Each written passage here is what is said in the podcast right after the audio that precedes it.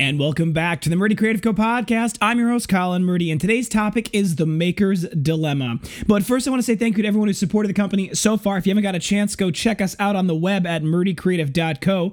That's M-U-R-D-Y, creative.co. Or you can check us out on Facebook and Instagram by searching at murdycreative.co to see the best of our product shots. Follow us to keep up to date with our daily photos and be the first one to know about new product launches. You can also use the subscribe button at the bottom of our website to be included in all of our new product announcements. Be sure to check out our laser engraving, personalization options, and getting exclusive colors on the website, or you can get a blank one on Amazon Prime. All right, so today we're talking about what's called the maker's dilemma. And it's kind of been an ongoing issue for us for a couple of months, and I've been really frustrated about it for the last week or two, and it's something I really thought might make a good podcast. So first and foremost, the company has gone through ups and downs throughout the course of the year. That's very normal and very common for companies. Now, us being in our second year, and I think we're just getting into our 21st month, it's hard to predict anything. There's no history for us to go on. There's very little for us to be able to look back and say, this is how our company did in the past, because the history is just not there. It's just not that we haven't had that long of a time in business, so it's hard to see trends time to time. We had seen last year a rise in November. Actually, starting November 1st, we saw a big kickoff from even a very serious difference between like the last week in October and the first week in November. Very different weeks. And I kind of expected that this year, and it just hasn't really materialized. And I don't know what that's from. I don't know why that is. We've been working on trying to figure out great ways to, engage and bring new life to the community in ways that we haven't before. We're still obviously trying to do the things that we know work and the things that we always have really pushed towards, but we're still working on new things.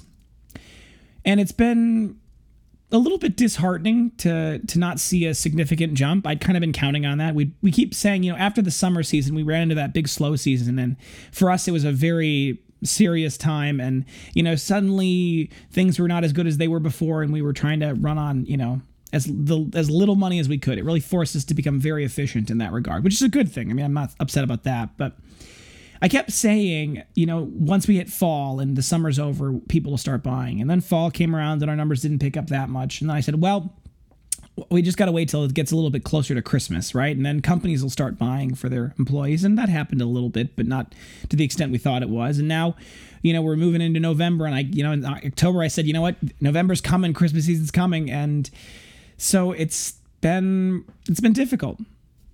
And it's made me look back at what's changed, because we, in the first 3 or 4 months of last year, or of this year, I should say, and through about May, saw a pretty significant growth. I mean, those were some of our best months, and we haven't done worse these last few months than those first months, but things have definitely not gone up, and they've gone down from our peak a little bit even now. And so I've been thinking to myself, what could be the cause of that, right? What could be the reason? And so there's a couple of things. One, obviously, we've vastly changed the website. We've done a very different thing with our website. And, I thought it was for the better, but maybe not. And we looked at how we've done our marketing, and our marketing hasn't changed significantly. I mean, we're posting fewer photos, but I think we're making up for that by producing better quality. And maybe we just need to go back to producing more content. But our Instagram growth has been relatively similar to when it was during that time period, and our effectiveness as far as our cost per click per ads hasn't changed that much. So that doesn't seem to be the real indicator to me about what's going on. But I think one of the major differences is that we have a much, much larger product line now. We have significantly more options for people. Back during our best months, all we had was our 3 or 4 number ones at that time, the slim cut binder, the wide cut, the pocket cut, and I think we had the pen cut at that point. And we had our classic cut number 2. That was our only number 2. And we had our executive cut number 3, refillable folio, and that was it. We had a couple of pre-engravings, but not many. And there's a part of me that wonders if that smaller, thinner product line was better. There's a great book out there I've talked before on the podcast called The Paradox of Choice, and the whole point of the book, the research that was done for the book, shows that when people are given more options, it actually decreases purchasing, and it can decrease purchasing pretty significantly. And so that's been something I've been struggling with, because once the genie's out of the box, once you've designed and made a product and it's in the market, it's really hard for you to say, you know what, we're just going to discontinue things. Now, should we? I don't know. I personally got into this because I love making things. I love making new products all the time. I love the research. I love the development. I love doing the design work.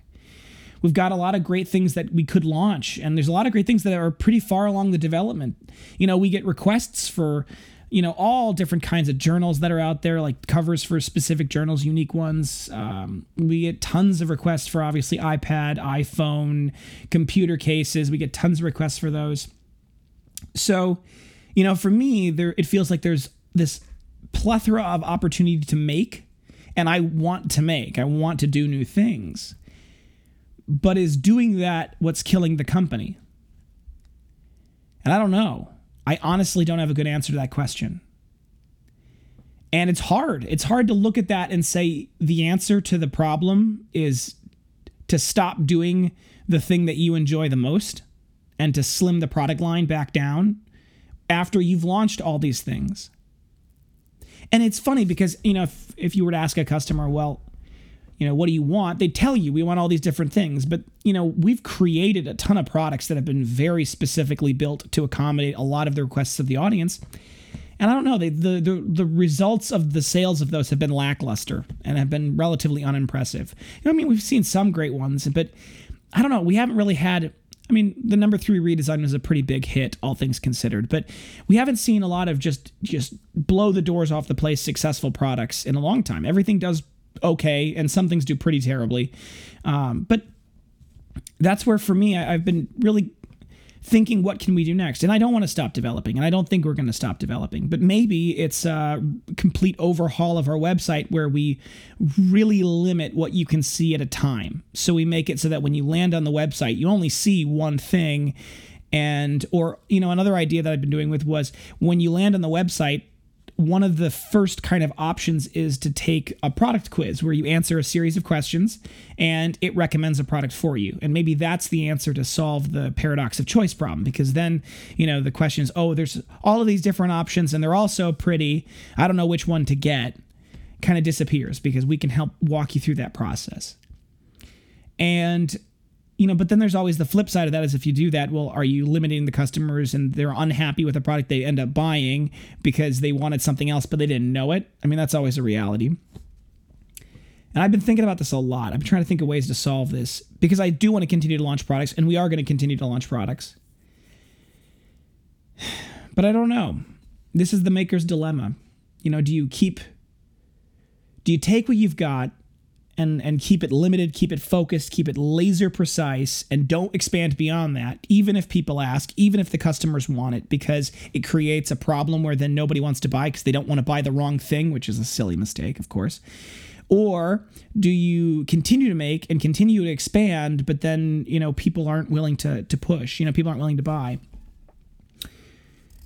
And I don't know the answer to that. I'm thinking that one of the solutions for us, particularly, may be in our vegan line that we're potentially launching in 2020. It could be in our international launches, because those will be restricted product lines just because of the nature of the product. So perhaps that might be an opportunity for us to really slim down, you know, what we're offering in those countries and saying, you know what, we're going to try this. We're going to test out this hypothesis. We're only going to launch 3 or 4 products, you know, maybe the metric cut number 2, the travel cut number 3, the executive cut number 3, and a metric cut number 1, if we ever get around to launching one of those, right? Those 4 products, nothing else. And maybe it's only in 1 or 2 colors, right? Maybe 3 colors. We do 2 basic colors, espresso, chestnut, and then one of the premium colors like black.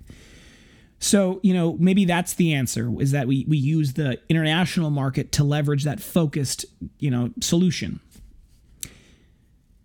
But I don't know about that either, because that's a little ways off. You know, that's going to take time to develop. We're going to have to build connections in those countries to be able to provide the support we want. Even if we launch on Amazon in those countries, we still have to worry about the trademark and copyright concerns. And is it even worth trying to create any sort of intellectual property protection if, you know, there's no way to enforce it and we don't have the resources to enforce it?